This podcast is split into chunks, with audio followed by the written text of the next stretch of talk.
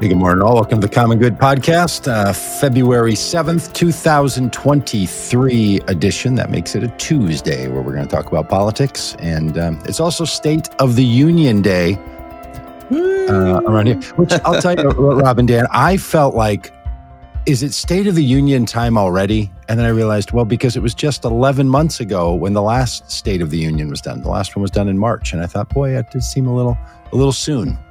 Oh. So, what has changed in 11 Oh, months and one week? Really, really don't want your State of the Union addresses that close together. No, no, no. 11 months together. like 11 months is just too close. Not enough. Not enough. Yeah, yeah. And I, I understand that there was a point in which Congress wanted the president of the United States to come and tell the people who were representing the states uh, and the districts around the country. How's the rest of the country doing? Like, what's the state of the whole union? I know where I am because communication was Yep. difficult, travel was difficult, understanding what was happening in another part of the varied colonies, quite a task. Now, Yeah. what Wow. are we doing asking the president for a State of the Union? And then it turns into the state of your administration and how you're doing. So I, I we'll talk more about Joe tonight, and we'll actually watch it together. So if people want to watch it with us, uh, tune right back into wherever you're watching this, and you can watch it with us tonight when we uh, when we engage in uh, a little, you know, uh, to those people who are old enough to remember such a thing, Muppet TV Statler. show like commentary. Statler and Waldorf. They have names. Name them. Uh, I Statler could and not- Waldorf. I could think you should do more of a just- Mystery Science Theater 3000 thing where it's just your silhouettes in front of the State of the Union address. I think that'd be Like we fun. just we just turn around, put the cameras behind us, in the back of our heads, like we're watching it. We're just leaning over, talking to each other like that. Anyway, we'll be doing that tonight. Um, uh, but hey, Doug Pagitt here in Minneapolis, uh, looking outside, a clear blue sky. I'll tell you, if there was a spy balloon above my house, I could see it today. It's that clear. it's that clear of a day. It's not just a clear blue morning. It's a spy satellite clear morning that I could see it. But there, there's nothing out there. How, how's the sky looking there uh, outside of Fayetteville, Arkansas?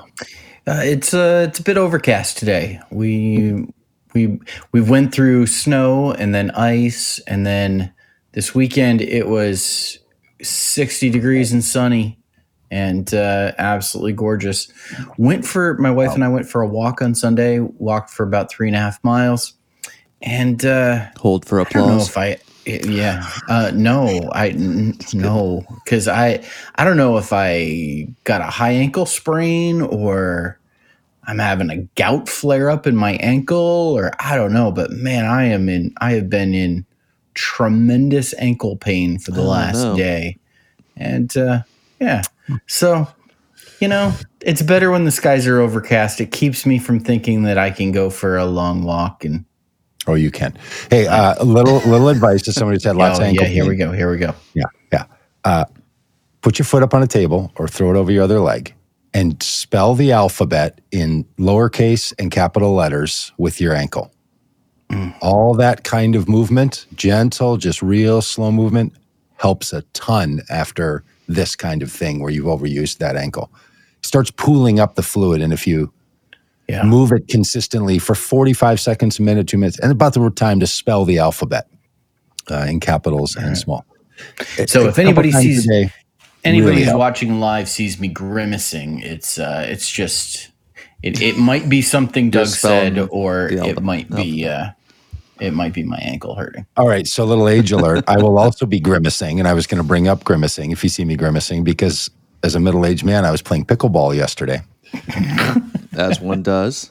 as one does, and uh, I've been playing uh, fairly recently over the last few weeks, and uh, continue always doubles in an open play. So you go to the place where we play. There's six courts. Um, you put your rackets down, and whatever four people are together, you play with them. So different people every single time. I've probably played Yep. 15 games, 16 games maybe. I I have won one. My the team I've been on has won one. So there's Oh, a single rough. common denominator. And I honestly, I look around and I'm like, I'm, How are these people beating me? I mean, regular. every- I, I now go back just to get a whoop, just to be like, oh yeah, no, no, you're gonna just, you're just gonna lose. And I don't really care. I'm not competitive like that anymore in my life, so I don't really care. But it's just like, wow, uh, one team loses every time, and it's the team I'm on, and the other team wins. I pulled my calf muscle yesterday. I tweaked it a week ago, and I pulled it yesterday so bad chasing a ball, lunging, you know, sprinting for a ball. I couldn't walk off the court. Oh, no. It hurt so bad. I mean, I had to stand. They, they bring a card out 20 for you? No, I, I'll tell you what. If you're in trouble, don't wait for pickleball people to come save you. I mean, I'm playing with three strangers, and I pull this thing so bad, and I am just standing, shaking and quivering pain, trying to hop, and I can barely hop because the, the hopping motion, just shaking my leg as I hold it in the air, hurts. Oh gosh. And I said, okay, I'm, I'm out. I got to get another guy. And, and so I have to stand there for a minute, right?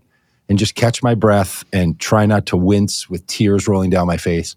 And the person who's my partner says, because I'm not getting off the court very fast, goes, should we wait for you then? Or, and I'm like, unbelievable. I, no, I said, no, no, just get, bring somebody else out. I, I'll hobble over. I, I must, Unassisted. I mean, I am Thank you. limping and hobbling in grimacing pain from the far end of this place over through the crowd to my bag sit down it takes me 15 minutes to like you know get my shoes off i'm in such pain not a person Wow. uh, Ro- Roseanne comes up and goes, "Well, how you doing, Doug?" And I said, "Well, I pulled my calf muscle, and it really." She goes, "Did you do that out there?" And I said, "Yeah." She goes, "Oh," and walks away. I mean, zero. So I'm like, Wow. "Okay, these these pickleballers, they might they might look like they're just friendly people having a little paddle." Oh no, no, The they are ruthless. Uh, and uh, so I too am grimacing Gri- Yeah. right now. Literally, right this moment, I feel pain in my calf that that hurts. Yeah. and you have pain in your Yeah. ankle. I, I do. I to the point that I I even while you were telling this pickleball story that I found enrapturing, I have thought about just saying, I'm out today. Yes. Because you're pain. hurts so bad just sitting here. Dan, how are you doing? I'm doing where's all your right. pain? I well, uh, in my right forearm, I've been Oh. playing a lot of racquetball and pickleball. Uh, I'm in a racquetball league. What? Yeah. What? Okay, okay, hold on. You know, It's normally I another don't lifetime say the sport. Year. I don't normally say, you know, Feb- uh, today's February 7th, 2023. I'm glad I did today. Somebody could be listening to this and think, oh, it's 1983 because Dan is playing racquetball. I didn't know there were racquetball courts anywhere. Oh, That's yeah. fantastic. How throwback is that? It's pretty fun. I mean, it's I get destroyed every single time I'm in this league. My mom is in charge of it, and so she kind of wrote me into it. Didn't know Okay, where that was okay, headed. okay. And, like uh, your mom is beating you at racquetball. Oh Dan? no, she is. Yeah, she's very good.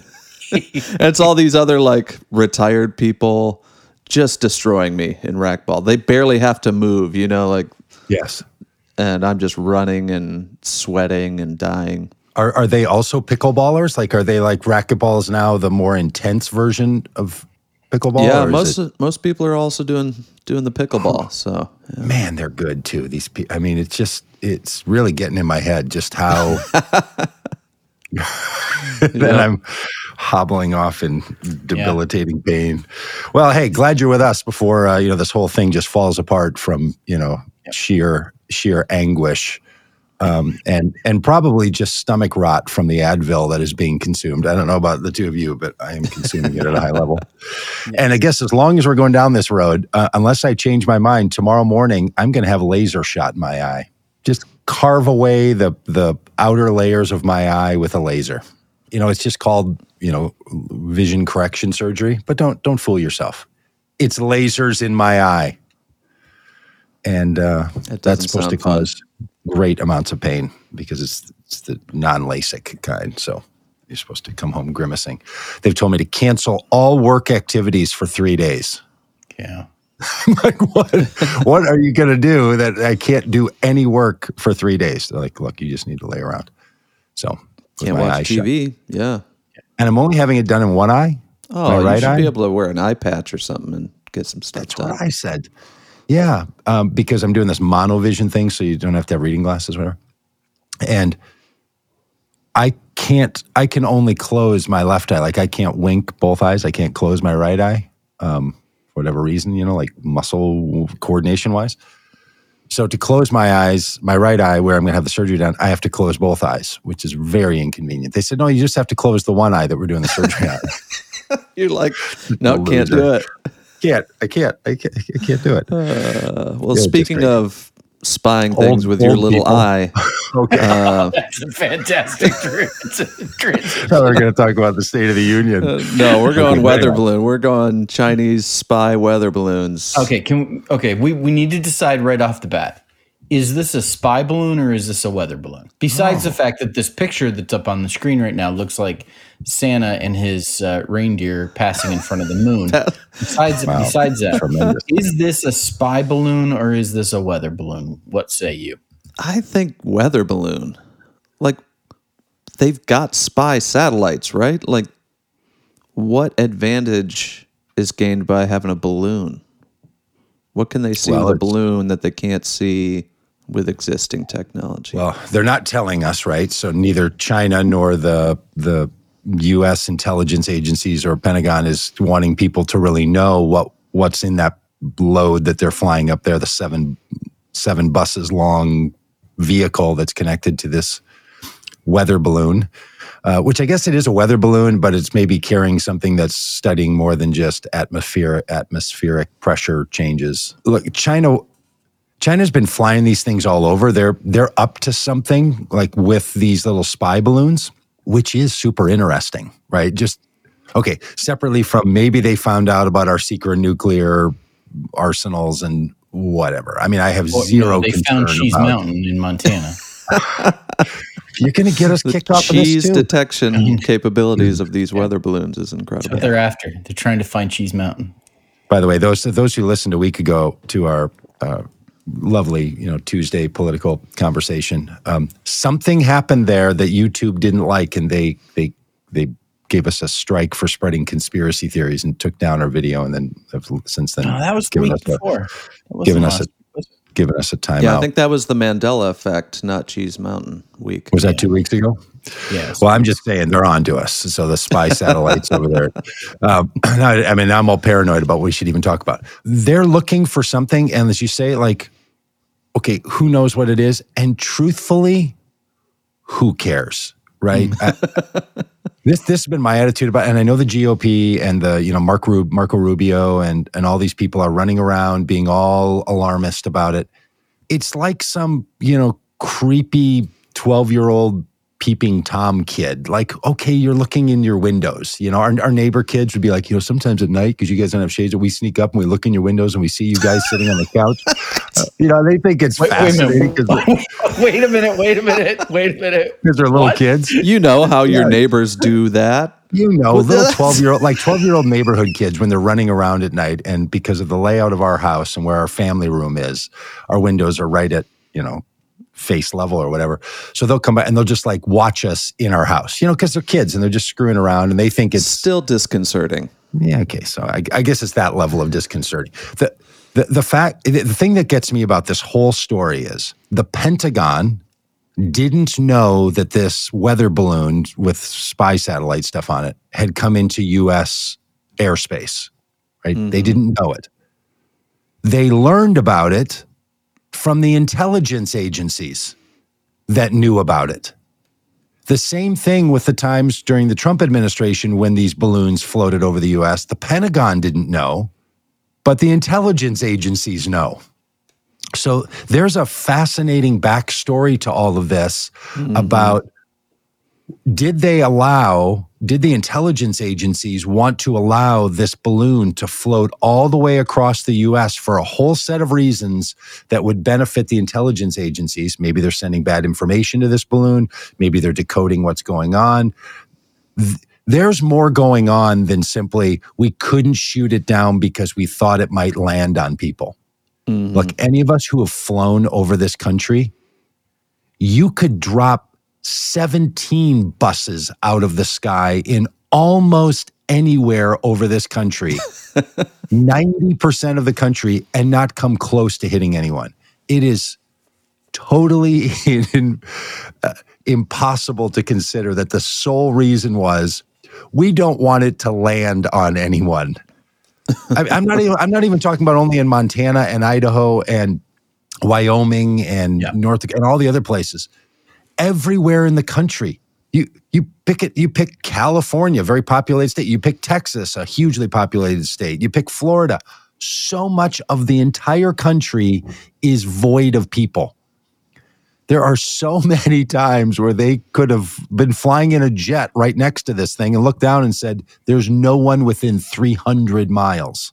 So, this idea, in my mind, that the singular purpose for waiting till it got over water was simply they didn't want it to land on people. I don't think that that, that holds water. I think that once they realized they had attack on this thing, the the many people in the government who care about stuff like this, pay attention to it, were like, "Oh, this is this is too good to be true. This is just absolutely too good." And look, had they wanted to, you know what else they could have done? Just grabbed it. Right? They could have just come in with that big hook that they use on those on those planes where they meet in the air, you know, those that big and just grab the dingy thing. It's not that it's not just puncture it and grab it and be up there with a helicopter or anything.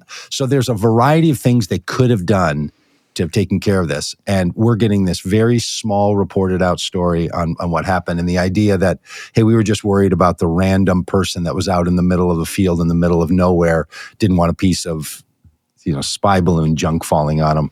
I don't know. To, to me, it doesn't hold water. Do you guys think differently? Do you think there's that, that that's really the whole story? They they just didn't know how to stop it, and they didn't want it to. They didn't want to crash landing on the top of a farmhouse somewhere. Have you ever crash landed a balloon?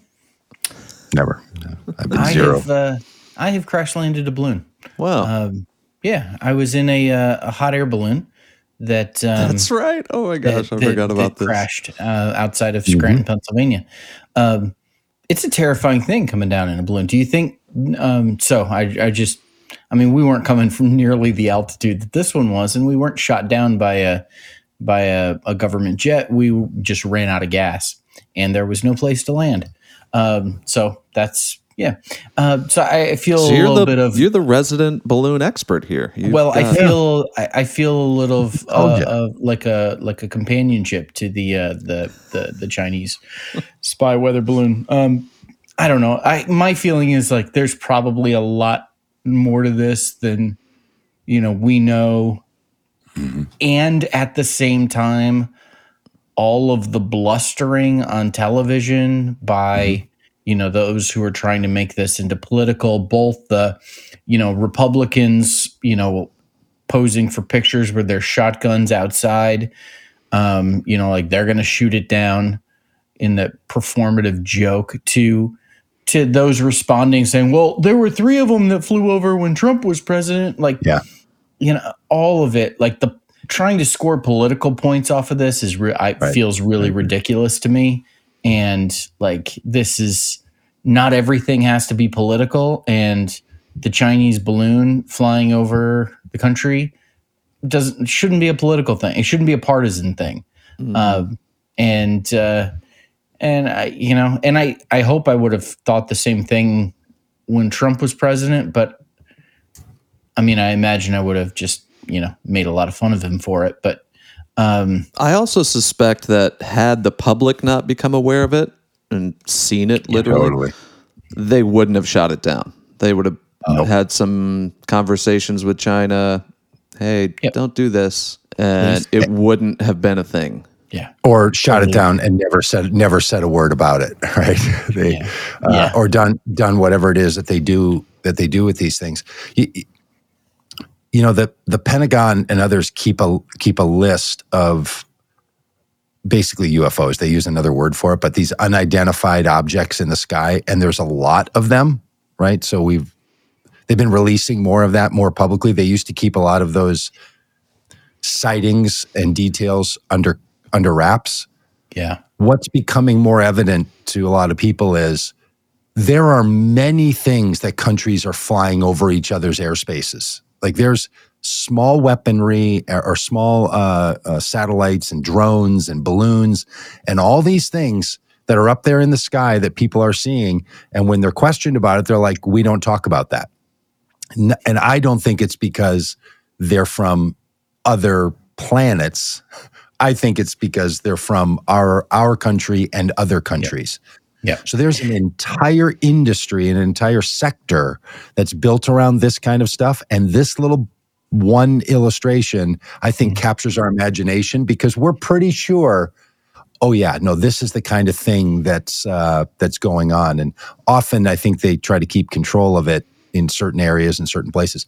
I don't know how or why this one drifted out of out of airspace, or if it did. I heard a commentator say yesterday who was a very reasonable person, and he said, "Look, this was sent as a rogue operation by people inside of the Chinese military who don't want US relations to be strong. And because Blinken was coming to China, they used it to try to disrupt that visit. So it was in this is his view from what he he says he knows. It was internal arguments inside of China about the Blinken visit. And this was used as a prod to accomplish their goal, which was to get that thing canceled. So there could be a whole lot of other things that have nothing to do with looking at. Yeah. yeah. Well, listen, it was uh, it was fun being on YouTube. A YouTube. lot of things.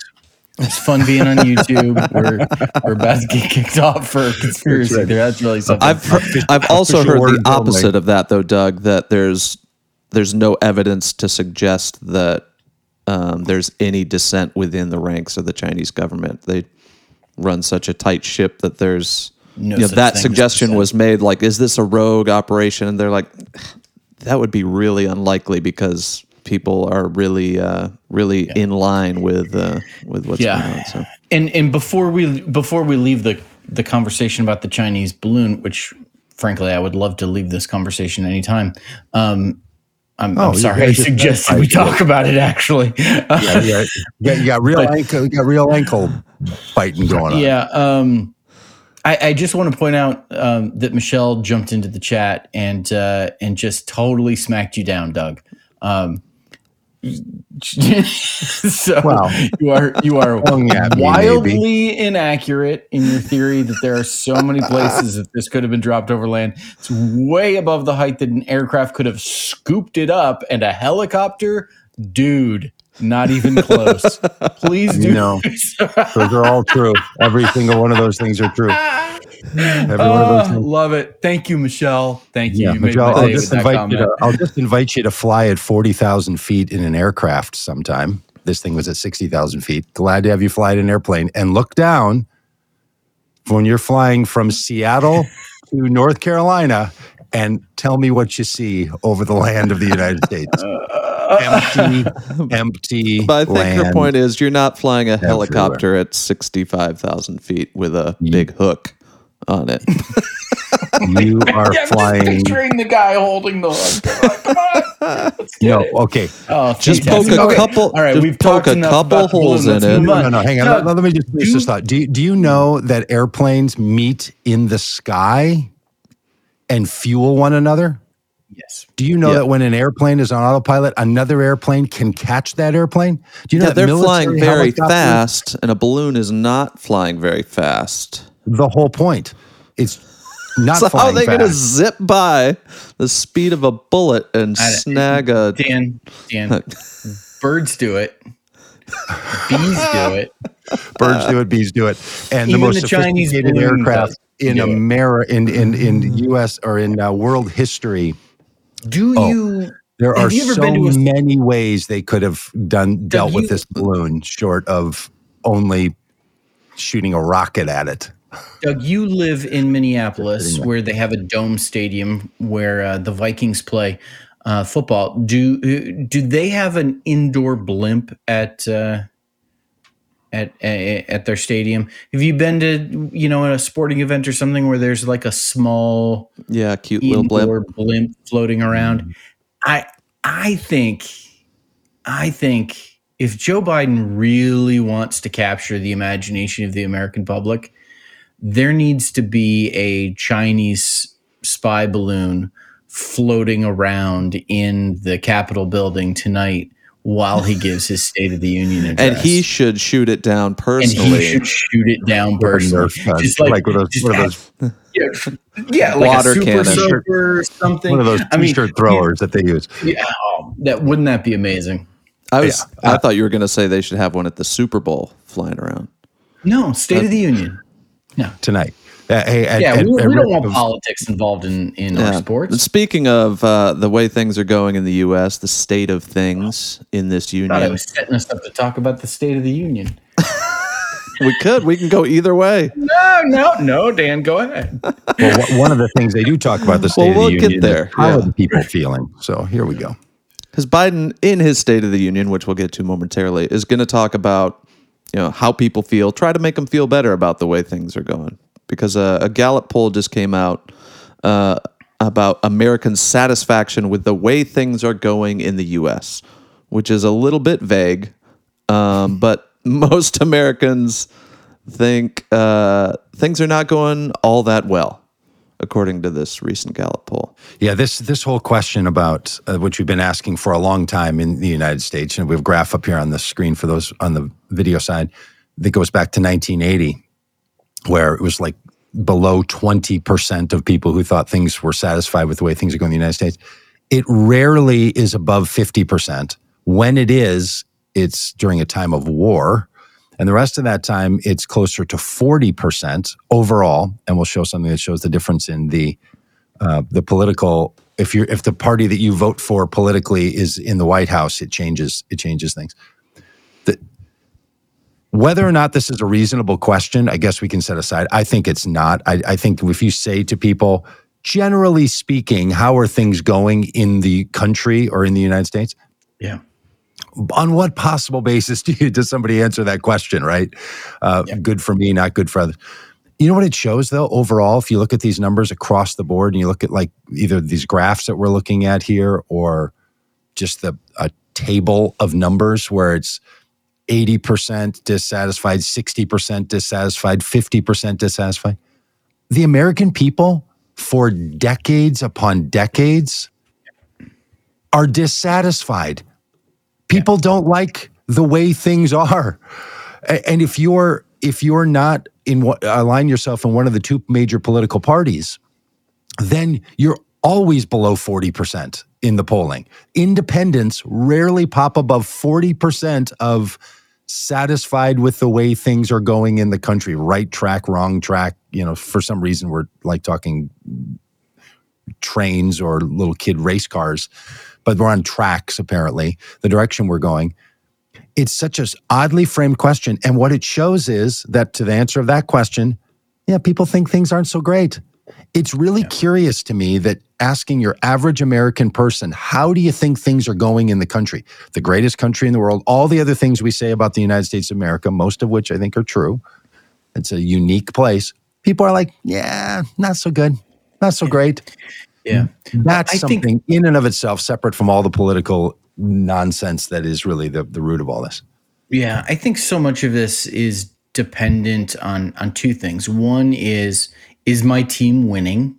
Um, as you can see by this graph here, that when you know Republican when we have a Republican president, um, Republicans think the country's doing okay, and when we have a Democratic president, Democrats think the country's doing okay, um, by and large. And so that shift, you know, is is pretty dramatic. So it's I think that's one factor. I think the other factor is, you know, what in the what is happening, and anything that takes place in the news can be volatile enough to shift people's opinions. Dan, if you wanted to jump back to the uh, um, yes, this graph. What what I find interesting about this graph is you see that there Describe, just describe it for you for the people who Yeah, are only so- listening. yeah, so people are listening. The question is now, generally speaking, would you say that things in the country are going in the right direction or have pretty seriously gotten off on the wrong track? And there is uh, a, a top line that is red, which is the wrong track, and uh, it is you know almost all like I'm maybe always the majority in uh, in this graph. Typically above sixty percent people saying that we're on the wrong track. Um, and you know, very occasionally dipping below that. But you see that in January 2021, there's some pretty dramatic movement on this graph where it shoots up above 80% of people saying we're on the wrong track. Um, when you look at this poll, the day that that those numbers were taken were in the days immediately following the January 6th insurrection. So people are are watching what's happening on TV and going, "Oh no, we're on the wrong track."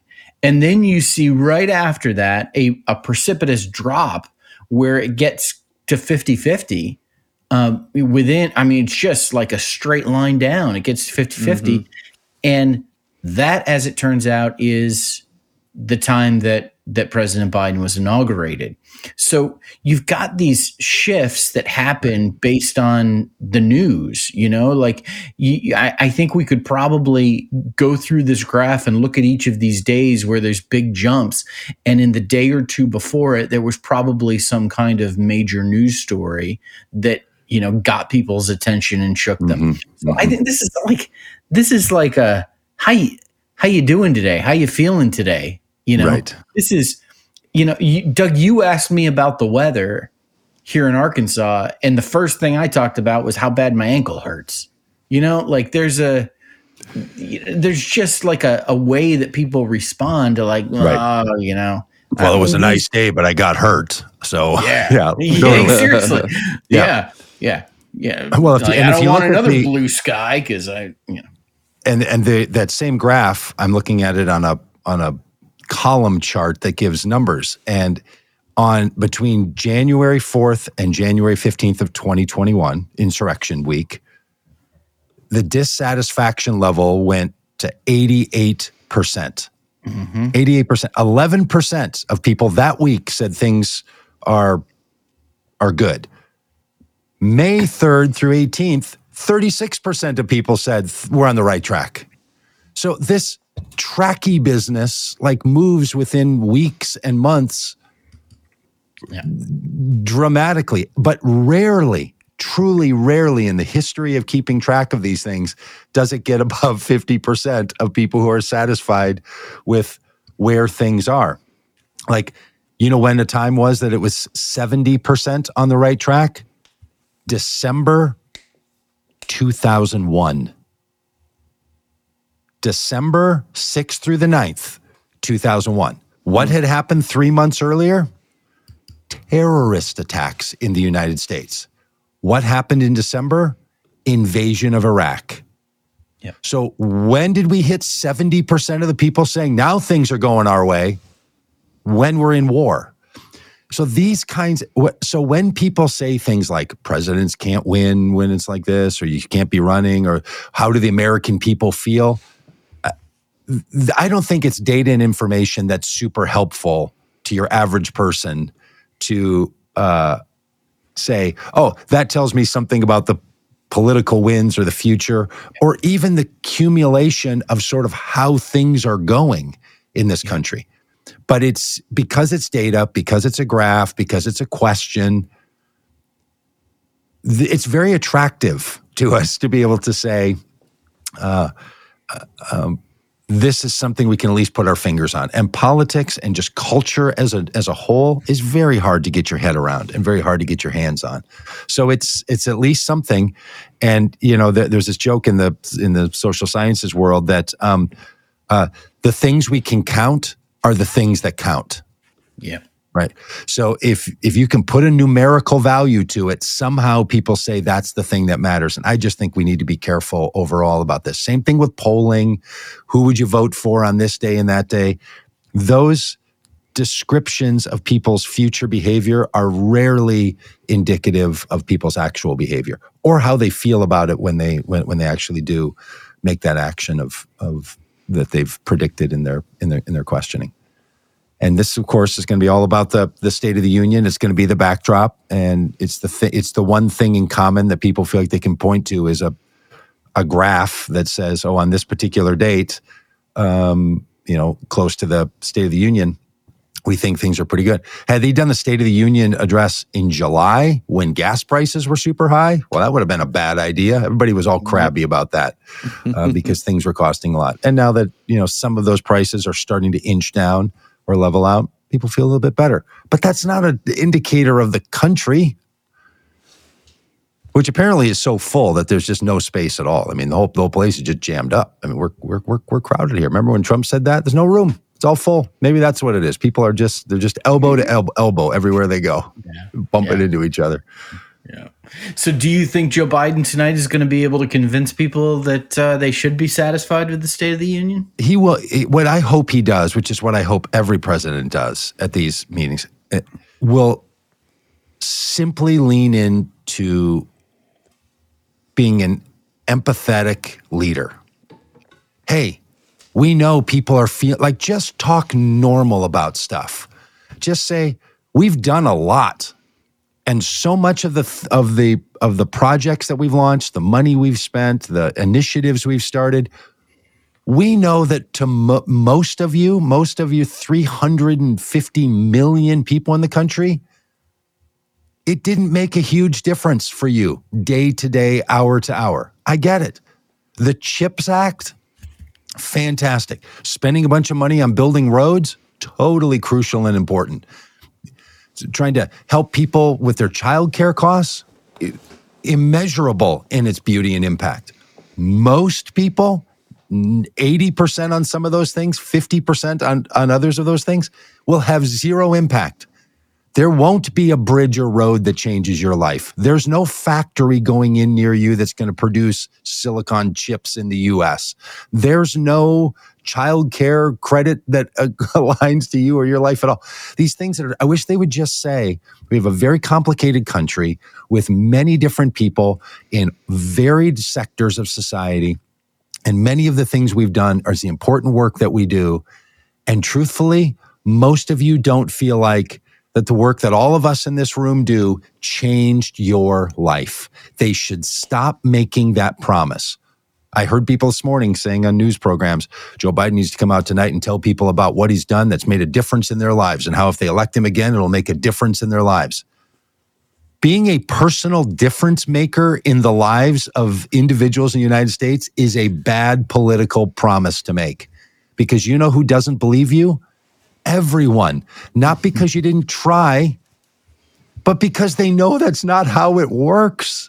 Yeah. Right. At the very best, what you're going to do is what you should have done. Right. Who looks at a road building project and says, well, boy, they went above and beyond?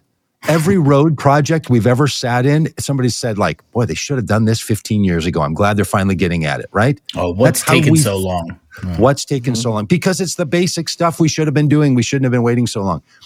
So, this idea that somehow the president and the administration is the solution bringer to human problems is, I think, the wrong attitude. I think he should say, hey, American people, we're all in this with you. We're all doing our work. Here's the work we do. We know there's work that you do. All of you are connected to people doing great, beautiful things. And we're here to celebrate all the good things that are going on in America. And we're going to get our jobs done like you all get your jobs done. I think that kind of attitude would go a long way from any president rather than you all should be thanking me for all the you know things that we've accomplished that other people couldn't accomplish. I that's that's my take. Uh, we'll, we'll comment on it as we go. I just think there's another way to frame all of this that obviously the political writers and the political consultants disagree on this, Yeah. um, but I think it would go a long way. Will there be any shenanigans tonight? oh, Galore. You think? shenanigans galore. Yes, I mean, you don't think S- Representative Santos is not going to stand up and say, "I was elected president in November of 2020." Of course, he's going to he's going to claim that I should be giving the State of the Union address, not you or not Donald Trump. It should be me. No, I think there's going to be shenanigans galore. Someone's going to yell, you know, whether you get back to, you know, a you lie comment or Lauren Boebert and Marjorie Taylor Greene last year standing up and heckling. It's Yeah. gonna, it's gonna, it'll have a professional wrestling feel at some moments in the, uh, in the midst of it. But yeah, I think the conversation needs to shift from what what has Joe Biden done for you personally to what we like to talk about is what is the government doing for the common good, for the broad swath of society. It's not the sexy things, it's not the hyper personal things like we said, but look, we got to fix the roads. We got to build the groundwork so that people can thrive, so that businesses can thrive. Um, but yeah, Joe Biden's not going to come to your kitchen table and write you a check. they Um, could just transfer money from the treasury into our bank accounts like they used to do though or two years ago and you just got a check yeah they could do that. but even that like you think about that like let's just put money in people's bank accounts we're now a year and a half uh, almost two years out from that from those actions and what do we all think like hey we're gonna get another one of those you know that, that was that was good back then. it's not what have you done for me lately but this is a this is a construct inside of politics overall that I think creates a creates an air gap of expectation for people. And frustration is the is always measured by the space between expectation and reality.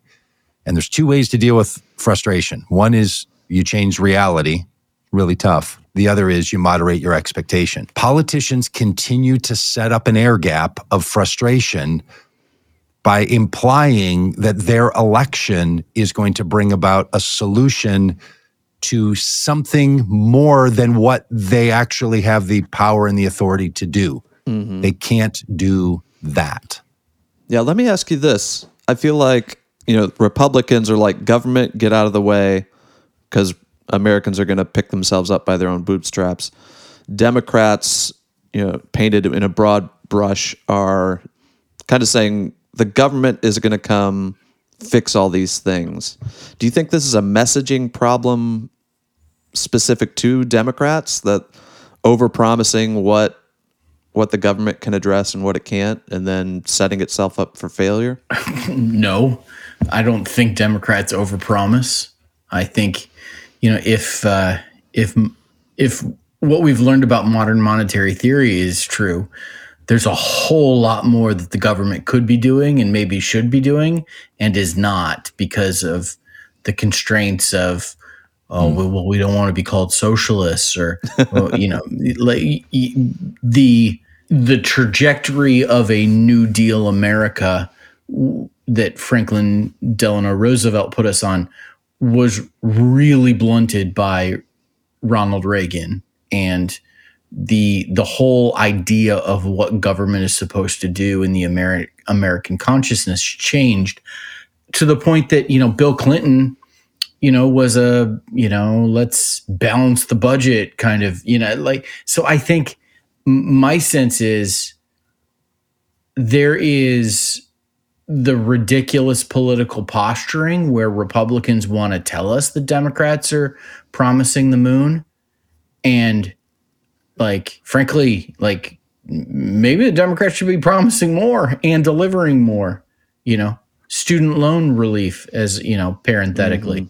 You know there's Yeah, I- so healthcare parenthetically. Um you know so i my sense is there is again the expectation and the reality that you know that uh, that doug just talked about and I think the expectation is that Democrats promise the moon. The reality is they don't. And depending on what side of things you're on, like there, that's where the frustration lies. Uh, I think the frustration is is not what one side says the government shouldn't do, the other side says the government should do more. I think that's true. I'm on the government should do more of the things the government should do side for sure. Hundred percent agree. The money exists. It's political power, political willpower, and so on. I think the disconnect is even the things that the government says it can do don't translate to Yes. your average person as meaningful. Yep. Here's a case in point. Of the people who are dissatisfied with the well being of the country or with the healthcare situation in the United States are people who are 65 years old and older and they are on government funded healthcare through Medicare. So we have it, or they're people that are in the military and are on government funded Medicare or uh, health plans. They have it, but it doesn't translate to my life is better. It th- th- this is the this is the thing. It it's not should the government do it or not do it. That's the typical argument. The issue for your average person is yes, you should do it, but the amount of difference that makes is marginal.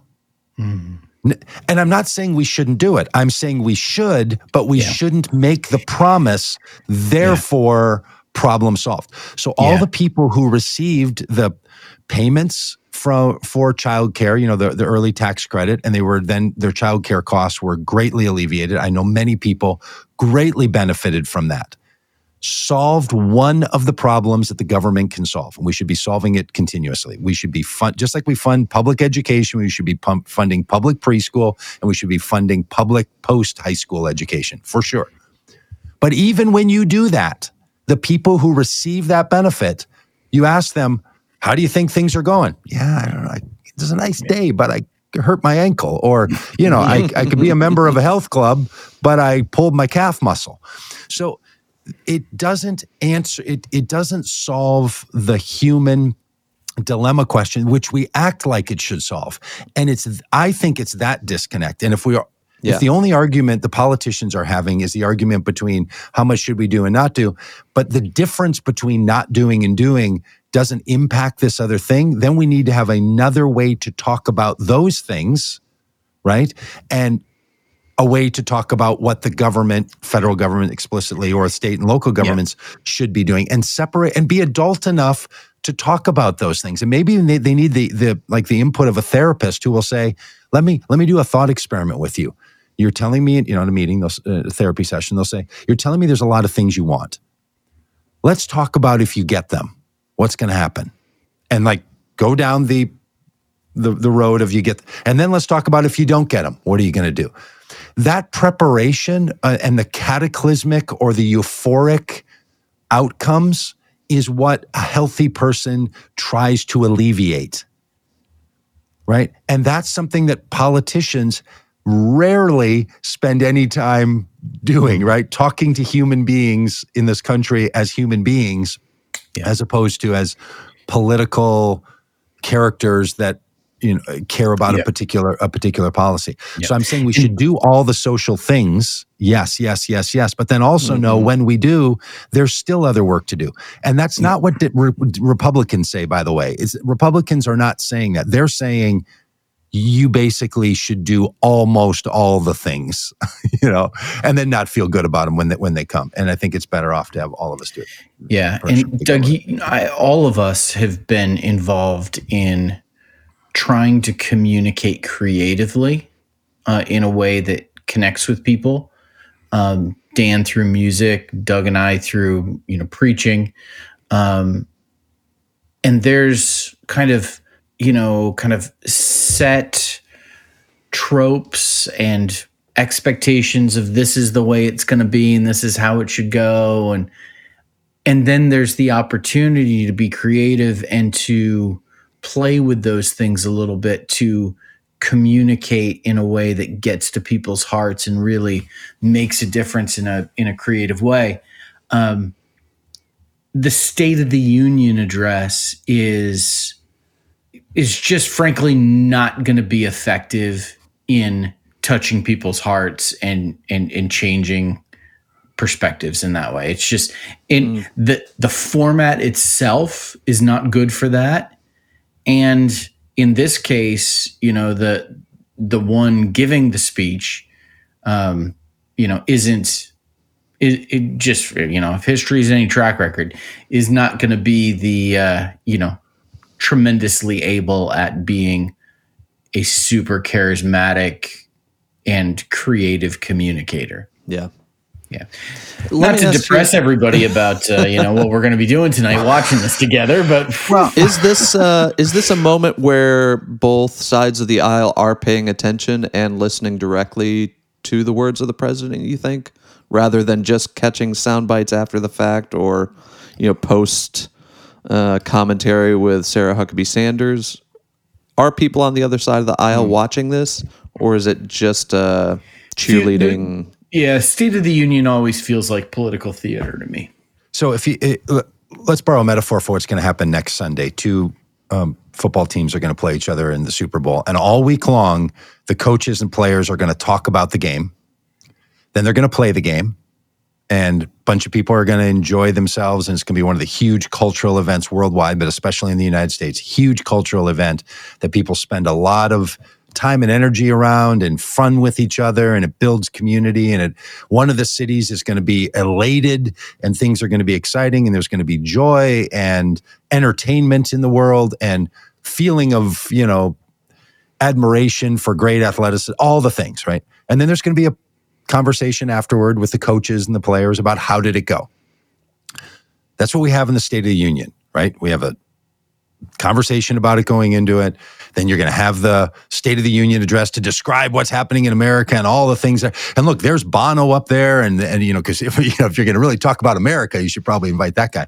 And then we're going to have uh, you know somebody the First Lady has brought, and here's a success story, and we're going to feel pretty good, and we're going to talk about things, and someone should raise their hand and say, hey, back in 2002, I heard we were going to have hydrogen cars. Do we still have the hydrogen cars yet? No, but we did solve the hydrogen problem. Hey, little successes, right? And we'll cheer them on. Everybody will feel good. Then there'll be some commentary afterward. Sarah, Sarah Huckabee Sanders will give that tonight. And then tonight and next Monday, after the Super Bowl, people's lives go back to all the other regular stuff that they do, right? Mm-hmm. Not that the Super Bowl isn't important and good. It's just one moment in building a life, one moment in a country's great experience, one moment in entertainment and art and beauty and athleticism and all the things and commerce. People are excited. If our politicians and if Joe Biden tonight would say, this is the what, here's the vision of the government for us, right? Like there's things we take care of. We're going to make sure, just like there's people who take care of the Super Bowl and they make sure all that stuff works and it goes off and it happens. We have to take care of our things. Some of our laws are preventing you, some of our laws are enabling you. We're doing our bit. But after we do our bit or fail to, then it's human life and experience. And the more human Joe Biden is, when Joe Biden is the I sat across my table, my parents died, my son died, I understand the pain. I know what government can solve and what it can't solve. I know about human resiliency. Then people are like, I kind of like that guy. And in all honesty, for the people who think, do you know who people really like? Is yeah. Uncle Joe the accountant, Uncle Joe the worker hat on, and I got you a bridge okay. What they really like is, hey, I, I know the pain of people dying in a car crash, not just I know the elation of people crossing a bridge when it gets built.